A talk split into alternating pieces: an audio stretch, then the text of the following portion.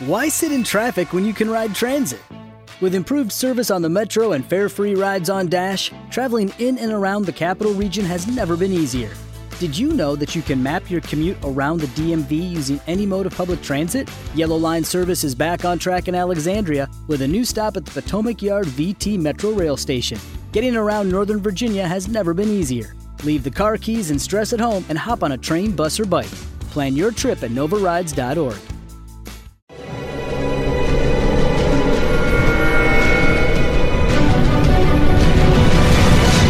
Yo documental.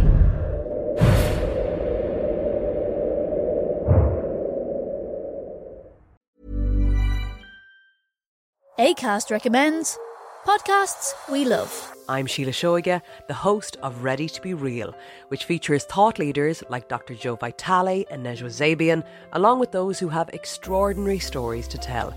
And I also speak to experts on topics as varied as sleep, relationships, aging, folklore, grief, sex, and spirituality. So, for honest and compelling conversations, new episodes of Ready to Be Real release every week, wherever you get your podcasts. ACAST is home to the world's best podcasts, including the critically acclaimed West Cork and the one you're listening to right now. Why sit in traffic when you can ride transit?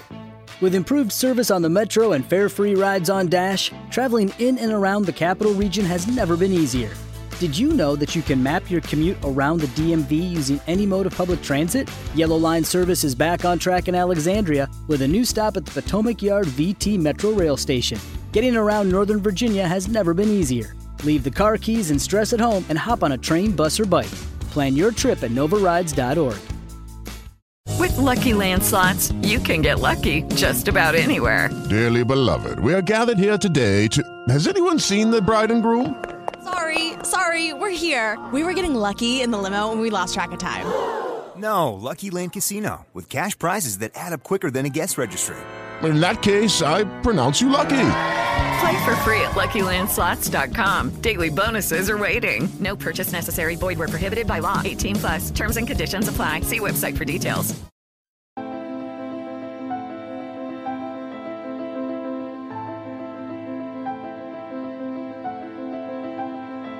Observamos el mundo para comprenderlo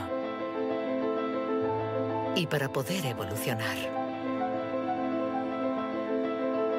La inteligencia nos ha permitido forjar herramientas para comprender lo pequeño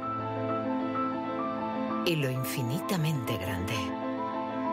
Desde hace más de un siglo, psicólogos, biólogos, genetistas y neurocientíficos la diseccionan, la analizan y la miden. Hemos inventado los ordenadores y caminado sobre la luna. Pero contrariamente a lo que podríamos creer, nuestra inteligencia individual no ha aumentado.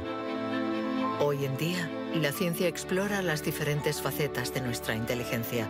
Pero, ¿saben en realidad los científicos qué es la inteligencia?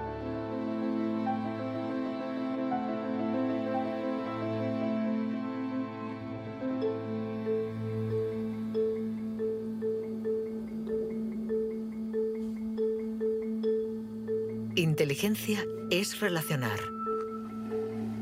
Unir elementos diferentes para hallar soluciones. Para entenderla, hay que conseguir dividirla y aislar todos sus componentes. Los investigadores estudian sus diferentes facetas.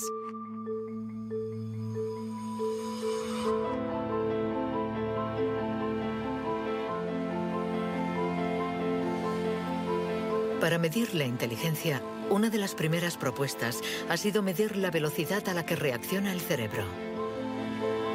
Este es el método que el profesor Ten Yanuis ha utilizado. Él ha comparado nuestro tiempo de reacción con el de nuestros ancestros. Y los resultados de su estudio no nos favorecen.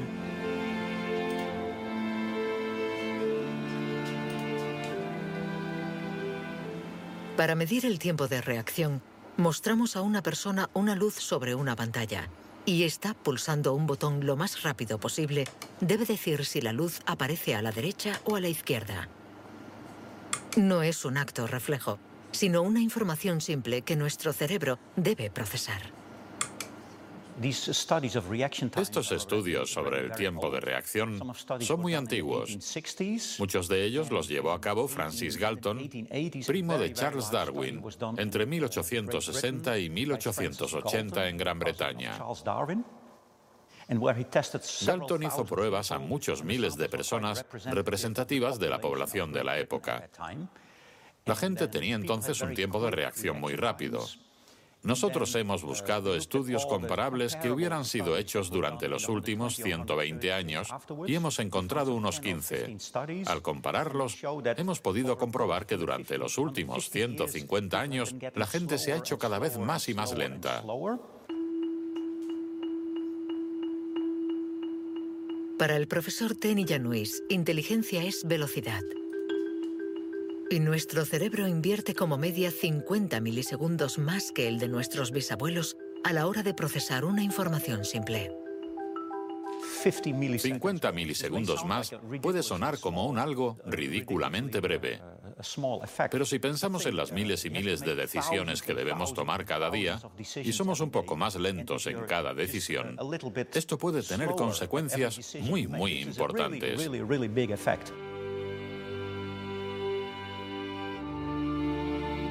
El profesor Tenny Januis está convencido de que somos menos inteligentes que en el siglo XIX.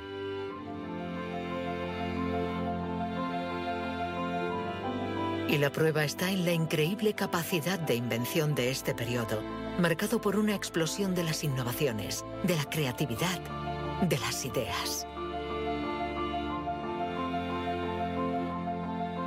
En el siglo XIX hubo muchas innovaciones fantásticas. Hay estudios que muestran que el número de inventos por habitante era cuatro veces mayor que hoy en día. El profesor Tenny Januis piensa que nuestra inteligencia está en declive desde hace por lo menos 150 años. Pero en el siglo XIX Sir Francis Galton ya pensaba que los ingleses eran bastante menos inteligentes que los griegos de la antigüedad, donde no faltaban las mentes brillantes. Entonces, ¿y los predecesores de los griegos, los hombres prehistóricos? Es extremadamente difícil medir su inteligencia. Sin embargo, en el Instituto Max Planck de Leipzig intentan responder a esta pregunta reconstruyendo el cerebro de nuestros antepasados de la prehistoria.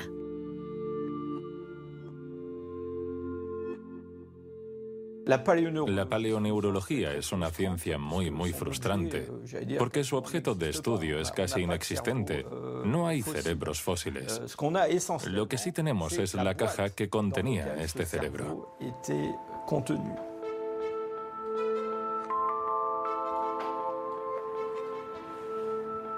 Al comparar nuestro cerebro con el del hombre prehistórico, los científicos han encontrado diferencias no solo en la forma, sino también en el tamaño. Algunos de estos individuos tenían un cerebro más grande que el nuestro. Sabiendo que todo lo que somos, todo lo que pensamos, nuestros recuerdos, la personalidad, las emociones, el lenguaje, todo depende de este órgano, entonces, ¿es que la inteligencia está relacionada con el tamaño? Sería absurdo pensar que no hay relación entre el tamaño del cerebro y la complejidad de los comportamientos, es decir, la inteligencia. Esto lo vemos en el reino animal.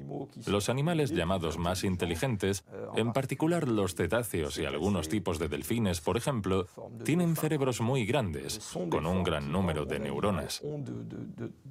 Por lo tanto, encontramos en ellos algo que también encontramos en los grandes primates y en el hombre chez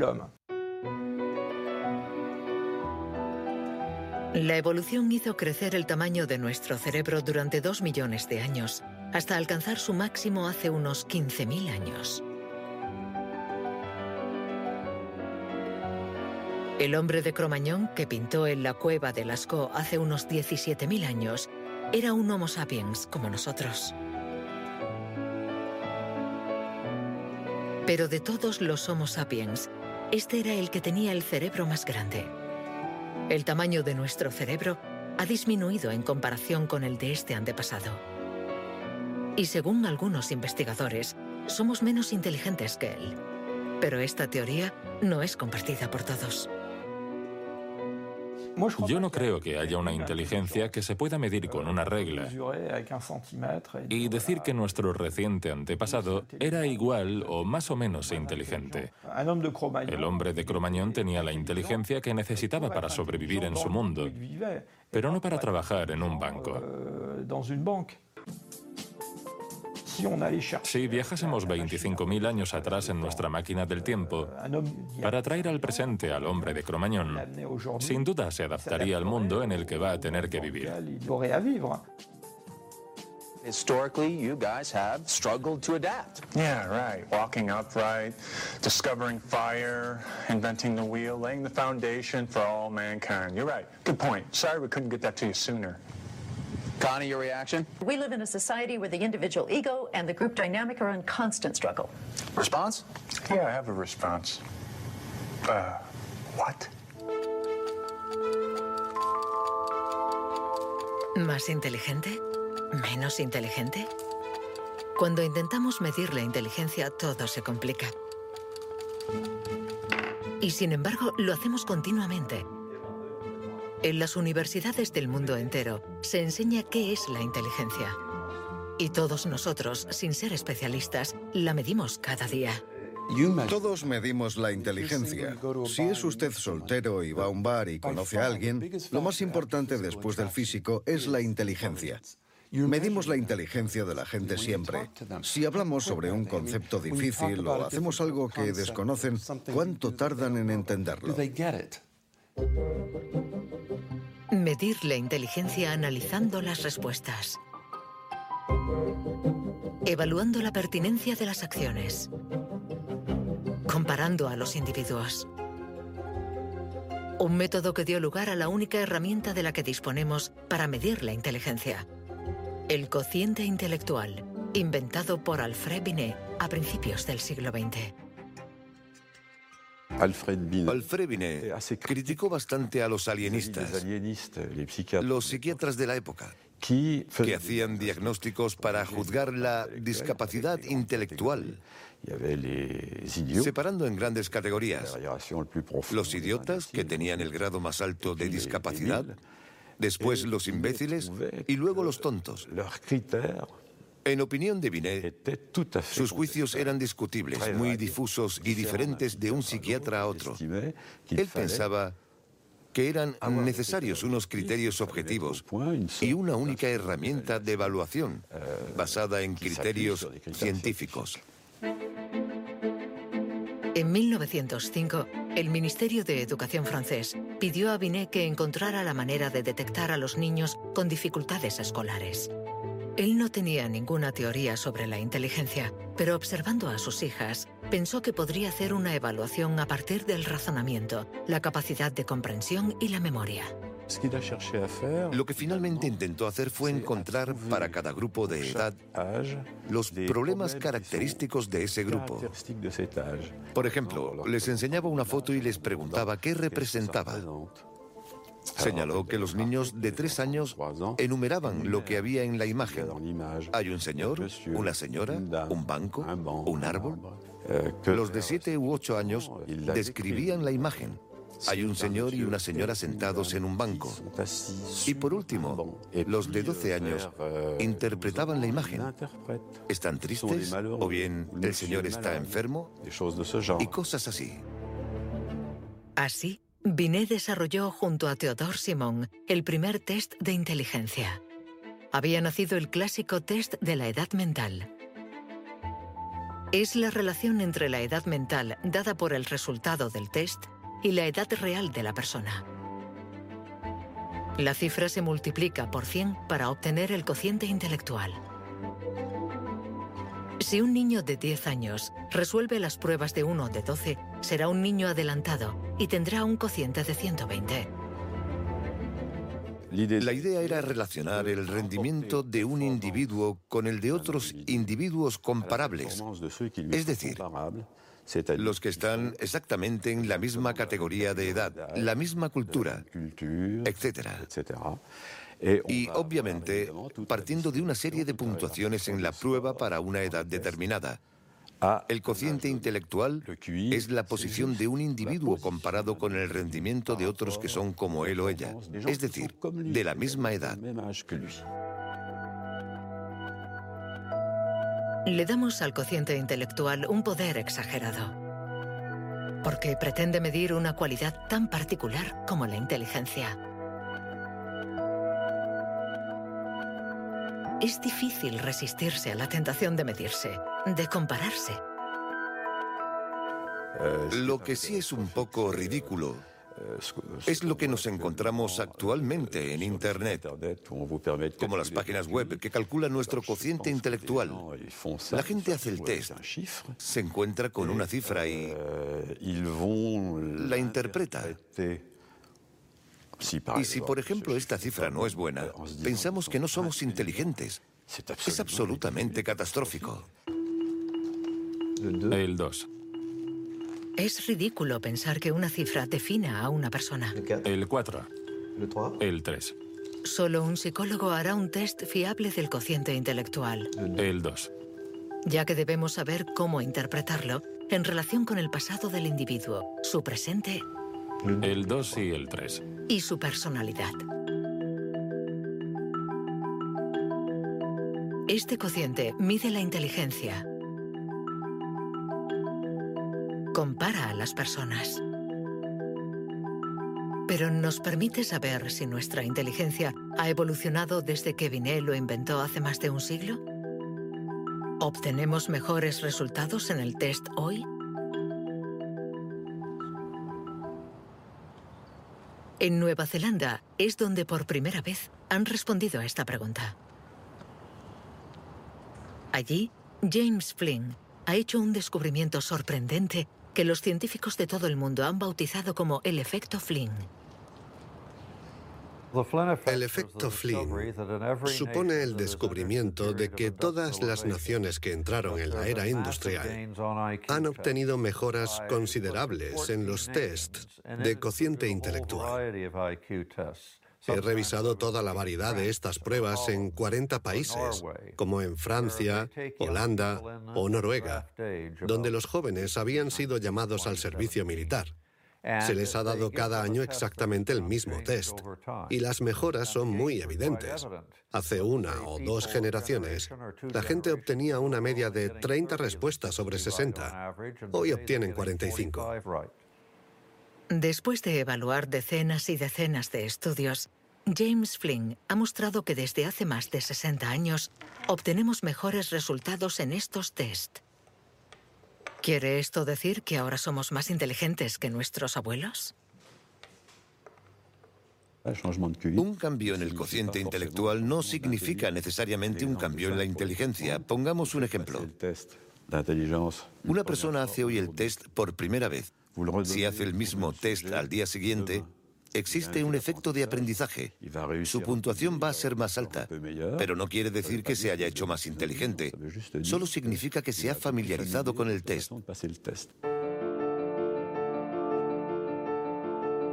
El aumento del cociente intelectual se debe en gran medida al entorno, mejor alimentación y mejor educación. Nuestro cociente aumentaría de 2 a 3 puntos por cada año de escuela y los años de escolarización han pasado de una media de 6 a principios del siglo XX a los 11 años de hoy en los países industrializados. Todos estos cambios añadidos han incrementado los resultados. Cuando realizamos un test hoy, estamos preparados en la medida en que la escolarización y otra serie de factores nos han dado la capacidad de aplicar nuestra lógica de forma abstracta es decir, que podemos ver una serie de números y acertar el siguiente.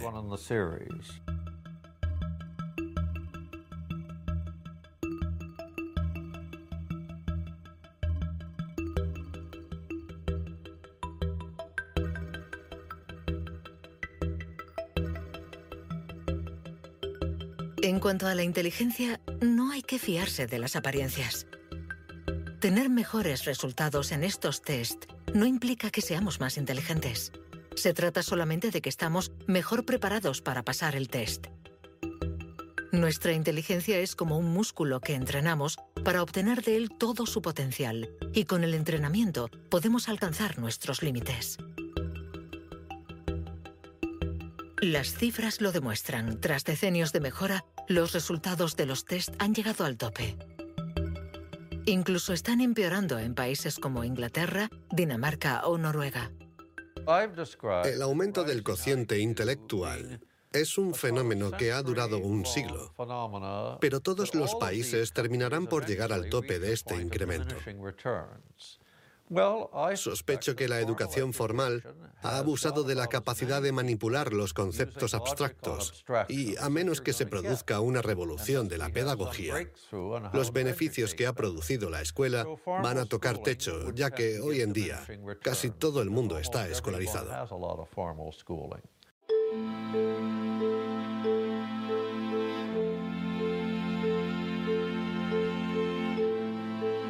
Un cociente estancado. Cerebros cada vez más lentos y más pequeños. ¿Dónde está nuestra inteligencia? Las primeras herramientas para medir la inteligencia se inventaron hace más de un siglo. Y todavía estamos influenciados por las teorías de Sir Francis Galton y Alfred Binet. Pero hoy podemos llegar más lejos. En lugar de medir lo que la inteligencia produce, pongamos nuestra atención en el órgano que produce la inteligencia.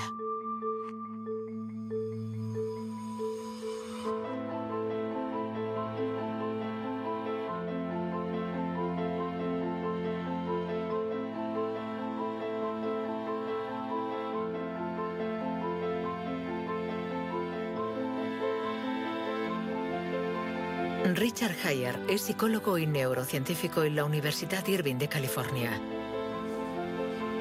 Desde hace más de 30 años, intenta averiguar cómo es un cerebro inteligente. Gracias a los progresos de los instrumentos de observación, Heyer y su colega, el profesor Rex Jung, investigan en qué lugar del cerebro se aloja la inteligencia. Veamos el cerebro de Richard Hayer. Vemos un bonito cerebro. El doctor Hayer es una persona brillante e inteligente y vemos todas las regiones que sustentan su inteligencia.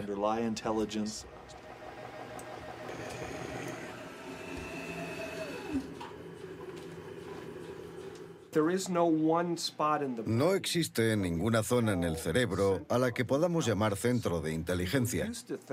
Se pensaba que había un centro de inteligencia en la parte frontal, pero las investigaciones han demostrado que cuando resolvemos problemas de inteligencia en el interior de un escáner, la comunicación bidireccional entre la parte frontal y la parte posterior es muy importante mientras efectuamos la operación.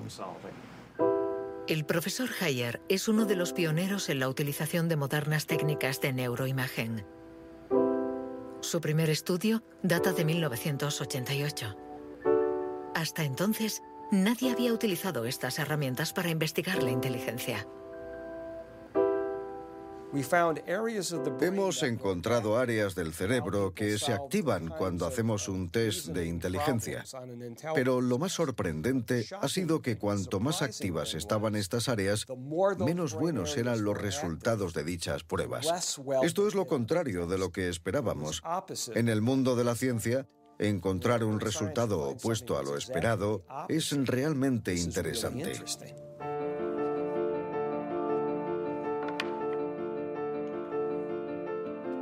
Un cerebro inteligente no es un cerebro que funciona más, sino todo lo contrario. Es un cerebro que funciona menos. Esto es lo que llamamos neuroeficacia. Ser inteligente consiste en resolver un problema con el mínimo esfuerzo.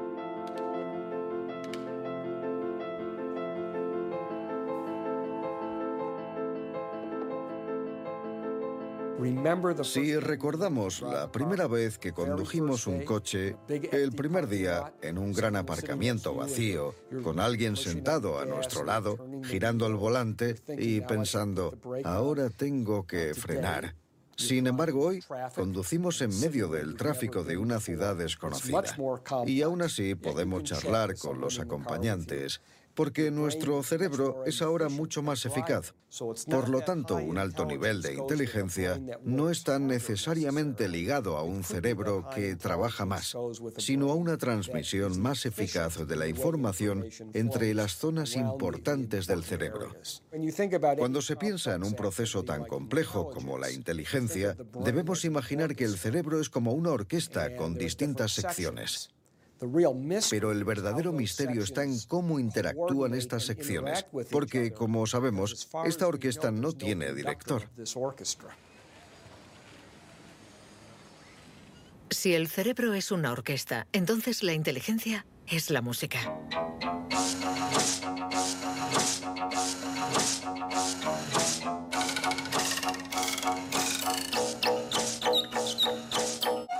Cuando empezamos a interpretar la partitura, nunca sabemos cómo van a tocar juntos los músicos.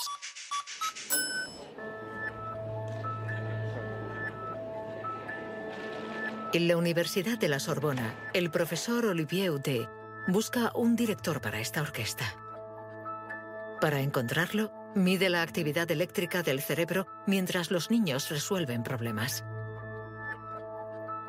Lo que le interesa es lo que él mismo llama bugs de inteligencia. Mostramos a un niño una imagen con uno, dos, tres, cuatro, cinco babars separados y cinco babars juntos.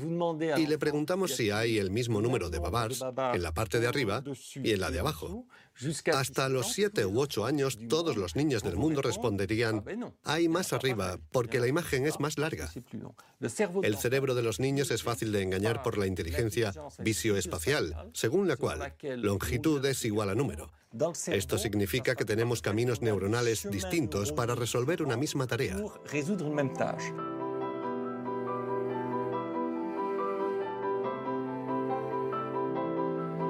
Contar o medir. Hay muchas soluciones para un mismo problema y nuestro cerebro está continuamente luchando para inhibir las estrategias negativas. Lo que queremos mostrar, y esta es la originalidad de nuestro laboratorio, es que la inhibición es sin duda el proceso clave y positivo de la inteligencia, porque nos permite resistirnos a nosotros mismos. Resistirnos a nosotros mismos es aprender a controlar las interferencias que perturban a nuestra inteligencia. El test de Stroop es uno de los métodos de observación de estas interferencias. Consiste en decir el color de una palabra sin leerla. Azul, amarillo, Rojo, amarillo, verde. ¿Rojo, verde? ¿Verde? ¿Rojo? Verde, amarillo, Amarillo, rojo. amarillo, amarillo, rojo. ¿Amarillo? ¿Rojo? Amarillo, amarillo. rojo, verde, ¿Rojo? ¿Amarillo? ¿Azul? ¿Verde?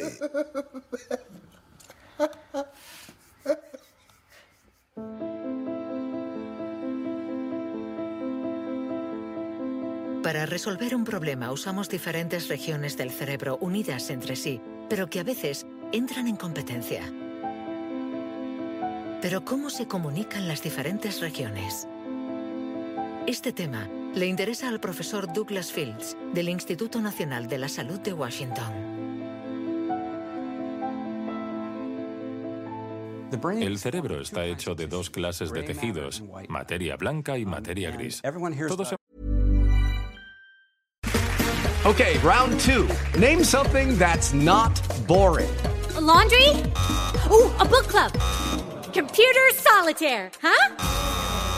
Ah, sorry, we were looking for Chumba Casino.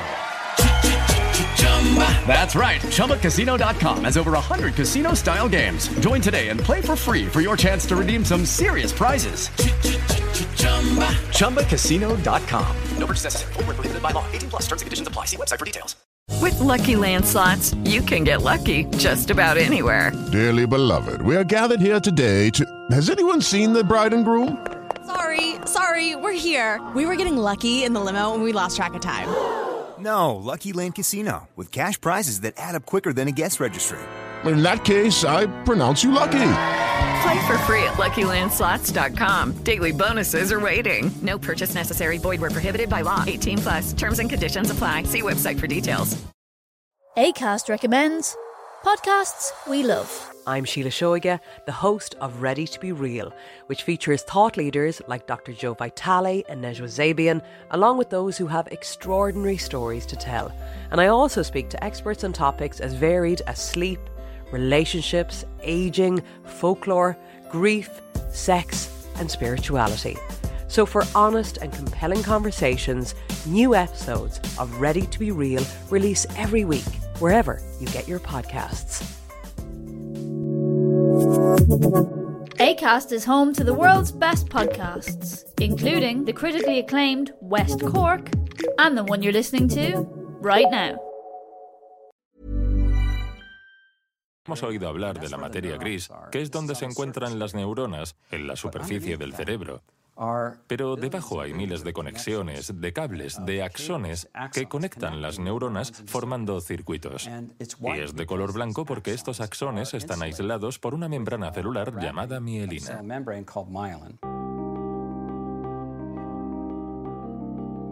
La mielina envuelve los axones y permite que la información circule de forma rápida y eficaz en el cerebro.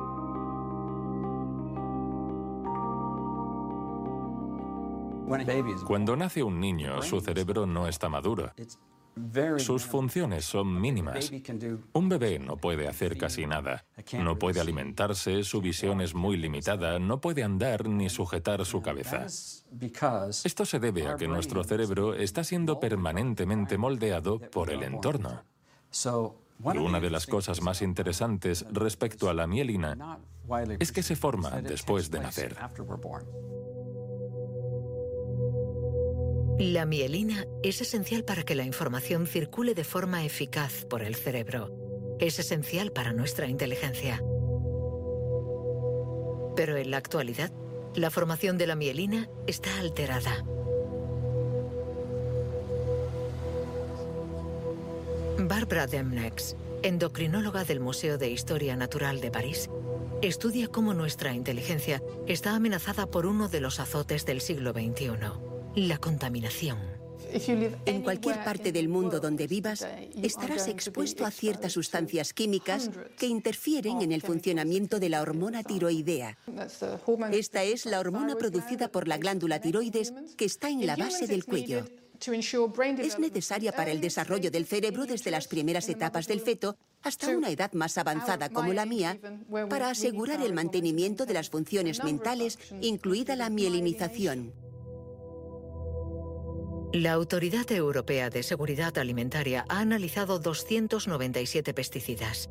Entre ellos, más de 100 afectan al funcionamiento de la hormona tiroidea, como el bisfenol A, el PCB y los productos ignífugos. Productos químicos con los que estamos en contacto a diario.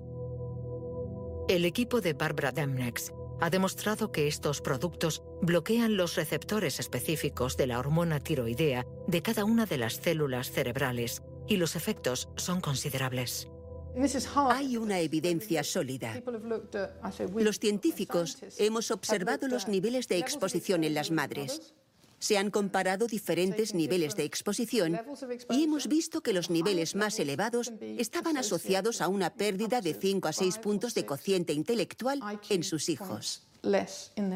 Cierto es que la mayoría de nosotros no percibimos la diferencia, pero es evidente que cinco puntos menos de cociente intelectual pueden suponer una gran diferencia en cuanto al éxito escolar o al éxito en la vida. Y saberlo puede ser muy preocupante para los padres.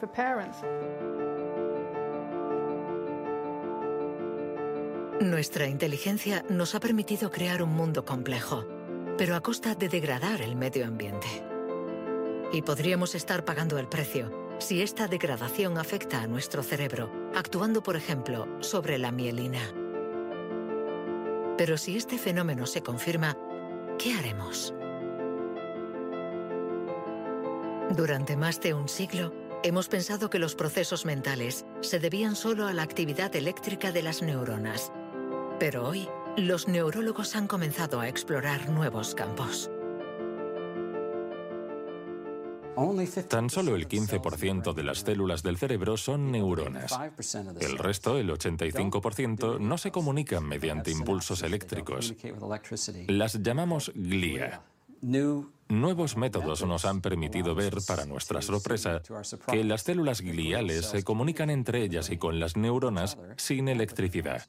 Esto es un punto de partida fascinante porque supone un cambio fundamental de conceptos respecto al funcionamiento del cerebro a nivel celular. Células gliales. Células mucho más numerosas que las neuronas y que forman su entorno. Algunas fabrican la mielina. Otras alimentan a las neuronas y las protegen. Estas se denominan astrocitos. Y un descubrimiento inesperado indica que los astrocitos juegan un papel en la inteligencia. Todo comenzó con un genio. En abril de 1955, en el Hospital Princeton de New Jersey, el patólogo Thomas Harvey dirigió la autopsia de Albert Einstein. El 18 de abril, a las 8 de la mañana, decidió robar el cerebro del hombre considerado como la encarnación del genio. Pretendía examinar este preciado órgano para encontrar el secreto de la inteligencia. Después de esconderlo en su casa durante 27 años, autorizó a otros científicos a examinarlo. Estos descubrieron en el cerebro de Einstein lo que podría ser el secreto de su inteligencia. El cerebro de Albert Einstein fue examinado para ver qué era lo que lo hacía más inteligente y no pudieron encontrar ninguna diferencia en el número de neuronas ni en el tamaño. No había nada. Excepto que su cerebro tenía más astrocitos. Esto llamó la atención de mucha gente sobre el papel de los astrocitos en la inteligencia. Los astrocitos. Células gliales identificadas hace más de un siglo. Aunque en los últimos años los científicos han comprendido que su función no era mucho más compleja de lo que imaginaban. Los astrocitos sirven para muchas cosas. Controlan la sinapsis, controlan el flujo sanguíneo en el cerebro, alimentan a las neuronas, reaccionan a las heridas. Todas estas cosas estaban consideradas como tareas menores que los astrocitos hacían en el cerebro y no habían sido tomadas muy en serio hasta que se dieron cuenta de lo determinantes que son los astrocitos para las neuronas. Un astrocito humano controla cientos de neuronas, muchas más que, por ejemplo, un astrocito de ratón. Basándose en esta observación, un equipo de la Universidad de Rochester ha realizado un experimento fascinante. Para entender mejor la inteligencia humana, han decidido cruzar la barrera de la especie y han trasplantado astrocitos humanos en el cerebro de un ratón.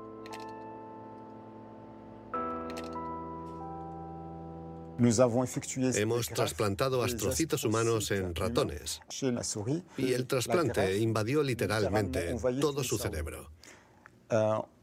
Cuando lo revisamos un mes después, pudimos ver que allí donde habíamos realizado el injerto, este ocupaba un lugar discreto. Un año más tarde, todo el cerebro se había injertado a sí mismo.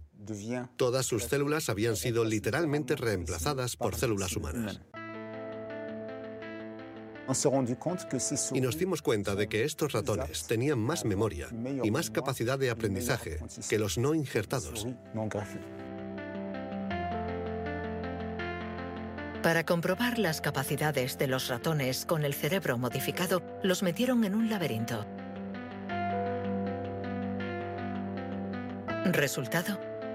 Los injertados encontraron la salida dos veces más rápido que los no injertados. Este experimento no deja lugar a dudas. Los astrocitos favorecen la memoria y el aprendizaje. Juegan un papel clave en nuestra inteligencia.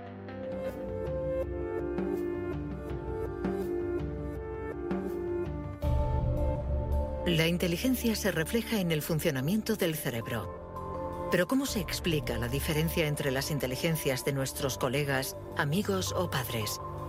¿Es que tienen más materia blanca, menos astrocitos o sus neuronas son más rápidas? El origen de nuestras capacidades se encuentra en parte en nuestros genes. Robert Plomin estudia la genética del comportamiento. En sus investigaciones ha visto crecer a miles de niños y gracias a ello espera poder encontrar los genes que influyen en la inteligencia. A menudo la gente desea saber en qué medida la inteligencia viene determinada por los genes. En primer lugar, hay que insistir en que la palabra determinar no es adecuada. Debemos decir influenciar, ya que, como sucede con el tamaño, está estrechamente relacionado con los genes, pero no determinado por ellos. Si somos altos, es probable que nuestros hijos sean más altos que la media. Pero si están mal alimentados o enfermos, serán más bajos. Esto no es determinar, es influenciar. En otras palabras, los genes nos dan el potencial y el entorno decide el resultado final. Para entender las relaciones complejas entre genes e inteligencia, Robert Plomin ha realizado miles de test en gemelos. Los gemelos idénticos tienen la particularidad de ser clones. Tienen exactamente los mismos genes. Son completamente idénticos. Mismo pelo, mismos ojos. ¿Pero tienen los mismos resultados en los test de inteligencia? La respuesta es sí. Sus resultados se parecen mucho más que los de otros hermanos. Esta es la prueba de que, sin ser completamente determinantes, los genes sí juegan un papel crucial. La mayoría de los países del mundo, más de 100, dispone actualmente de registros de gemelos porque reconocen la importancia del método gemelar a la hora de calcular la influencia de los genes. La siguiente etapa de nuestras investigaciones consiste en encontrar los genes responsables de la inteligencia. Para esto, Robert Plomin ha utilizado chips de ADN capaces de detectar más de un millón de marcadores genéticos. Comparando el ADN de los que tenían buenos resultados en los test, Plomin quería saber si ciertos genes se dan con más frecuencia. Pero la identificación precisa de estos genes es mucho más complicada de lo que esperaba.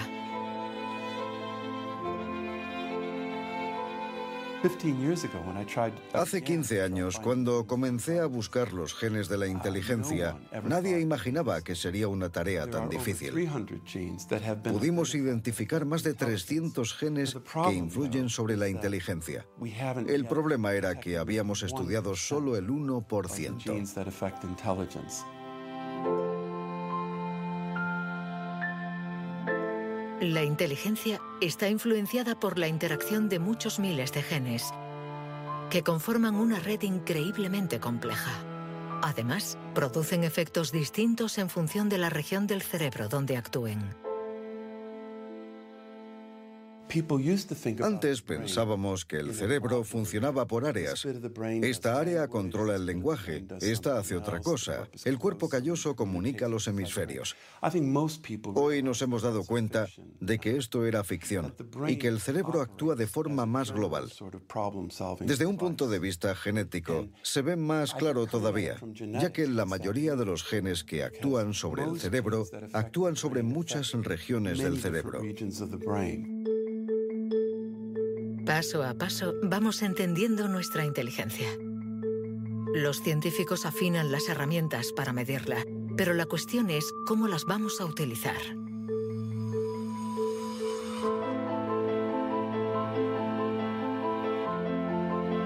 La inteligencia es lo que mejor predice nuestro nivel de estudios o nuestro empleo.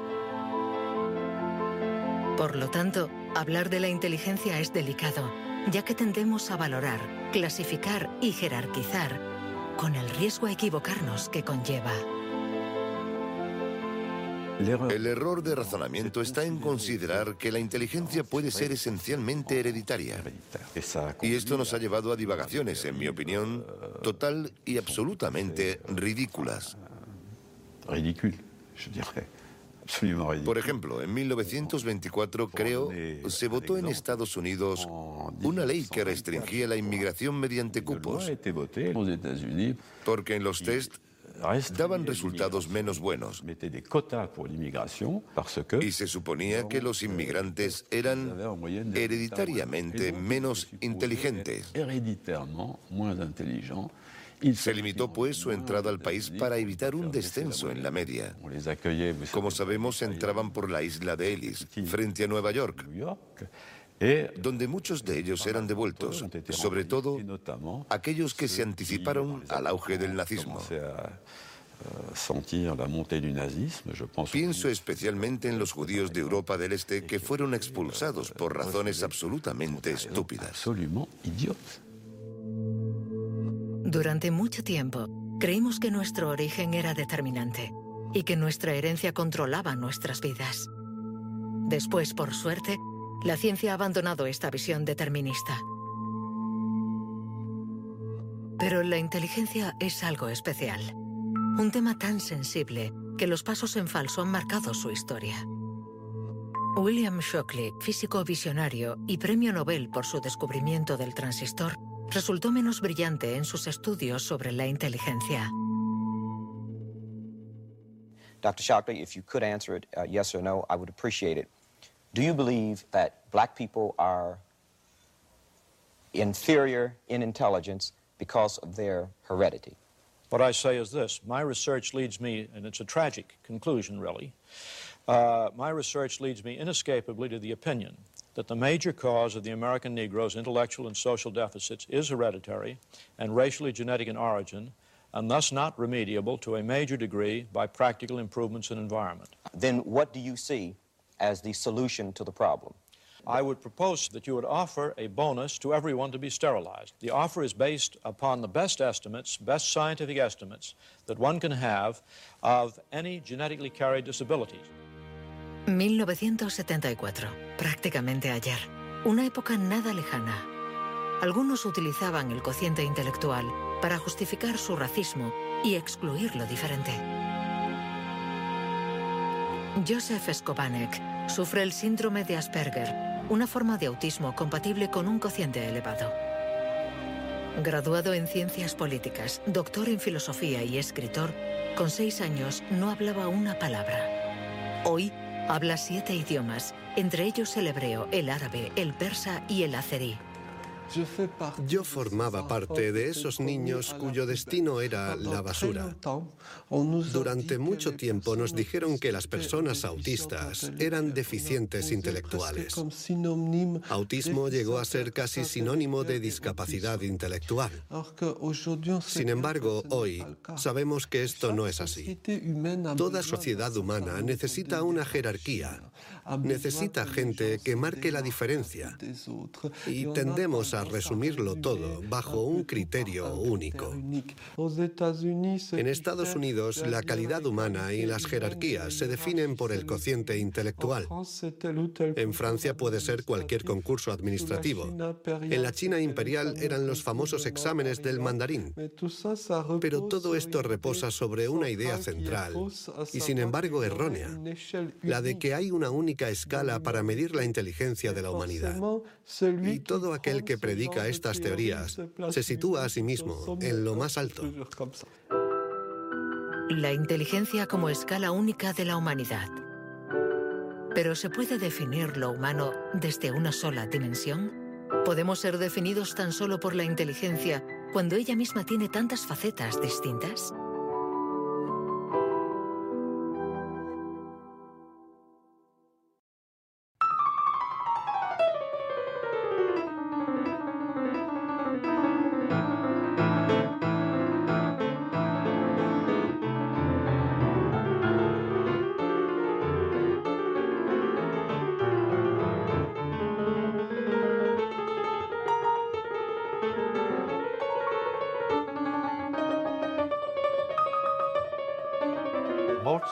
Nos han dicho siempre que Mozart podía tener en la mente una sinfonía entera.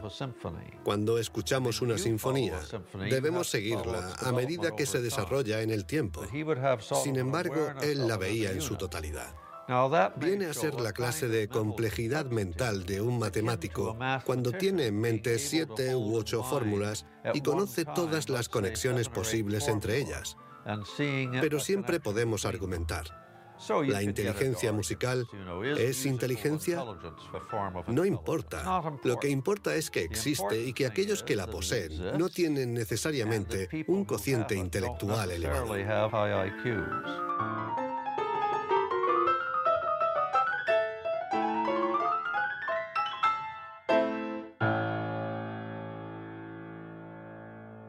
Siempre ha existido una reticencia a considerar que existen formas distintas de inteligencia y una cierta tendencia a querer determinar un cociente intelectual general. Una única escala de inteligencia donde podemos situarnos por encima o por debajo. Pero la realidad lo contradice. Existen numerosas formas de inteligencia y podemos tener un nivel muy alto en algunas de ellas y un bajo nivel en otras. Esta idea estaba en los primeros estudios sobre la inteligencia. Hoy, los científicos ya han aceptado que sea cual sea el método utilizado, no van a conseguir medir la inteligencia con una escala única.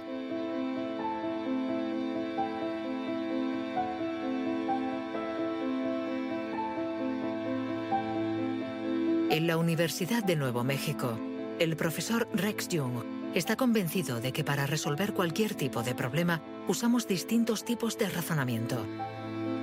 Y lo que llamamos inteligencia no es sino uno más de ellos. Creo que la creatividad es otro modelo de funcionamiento del cerebro y lo que intento averiguar es si es diferente a la inteligencia o similar.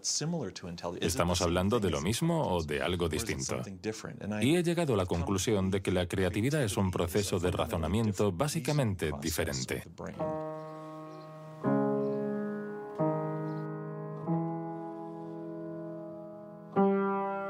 Leer una partitura es ser inteligente utilizando nuestros conocimientos.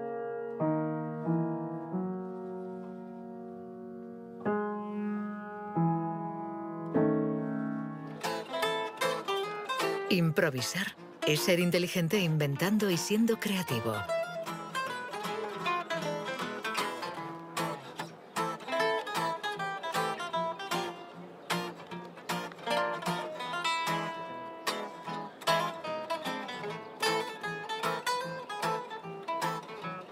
Un músico puede ser a la vez inteligente y creativo, un sujeto de estudio ideal.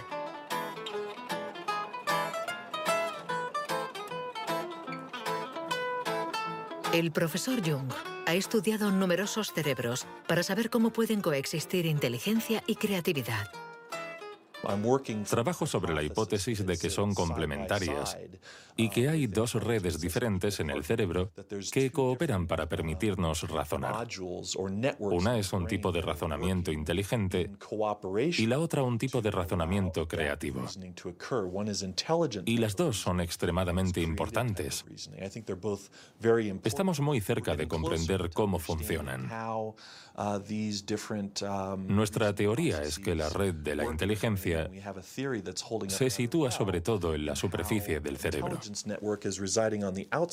Con la creatividad las cosas son diferentes, porque depende principalmente de la llamada red de modo por defecto, situada en el interior del cerebro. Estas dos redes intercambian permanentemente información para que podamos resolver los problemas que nos plantea el mundo en que vivimos.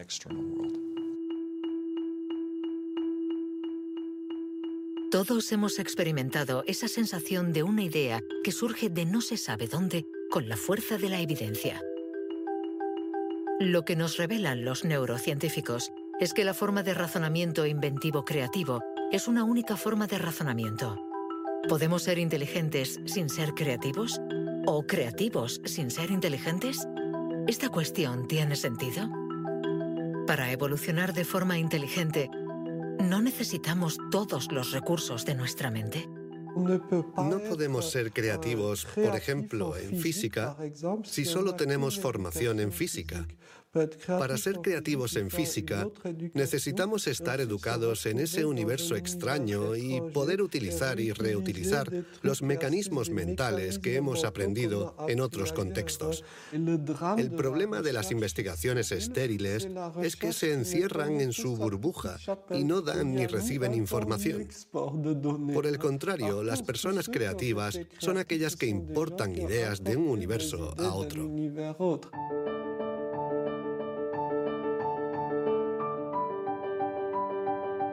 Los hilos se tejen. El cuadro se completa.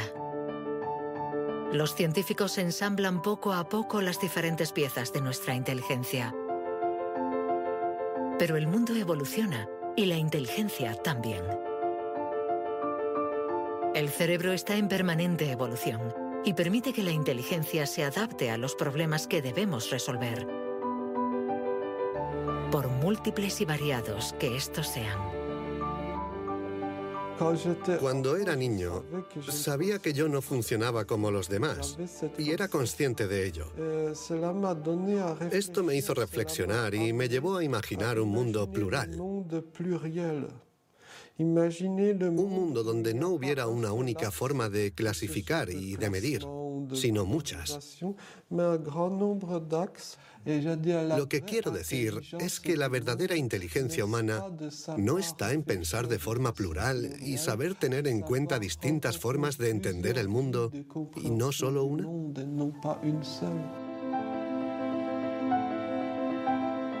El papel de la ciencia no debe ser el de decir si somos más o menos inteligentes que nuestros vecinos o que nuestros antepasados, sino el de ayudarnos a entender cómo funciona nuestro cerebro.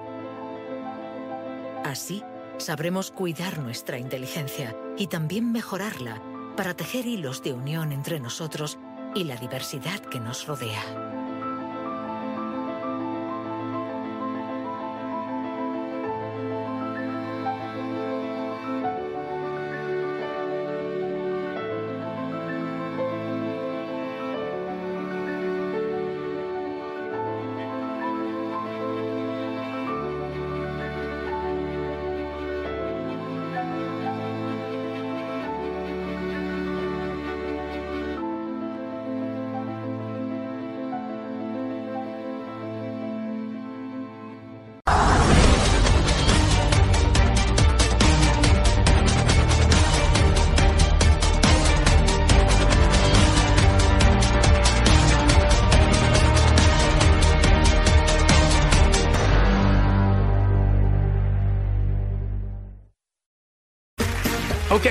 Two.